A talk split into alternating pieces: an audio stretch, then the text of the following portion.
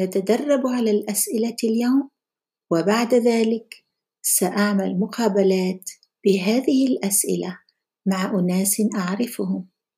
We'll practice the questions today and then I will have interviews with people I know using these questions.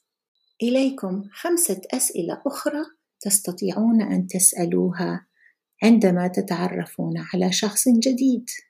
Here are five more questions you can ask people you just met. أخبرني عن عائلتك. Tell me about your family. ما هي اللغات التي تتحدثها؟ What languages do you speak? ماذا درست؟ أو ماذا تدرس؟ What did you study? Or what are you studying? ما هي هوايتك المفضلة؟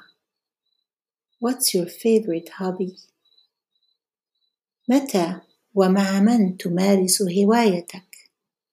When and with whom do you practice your hobby?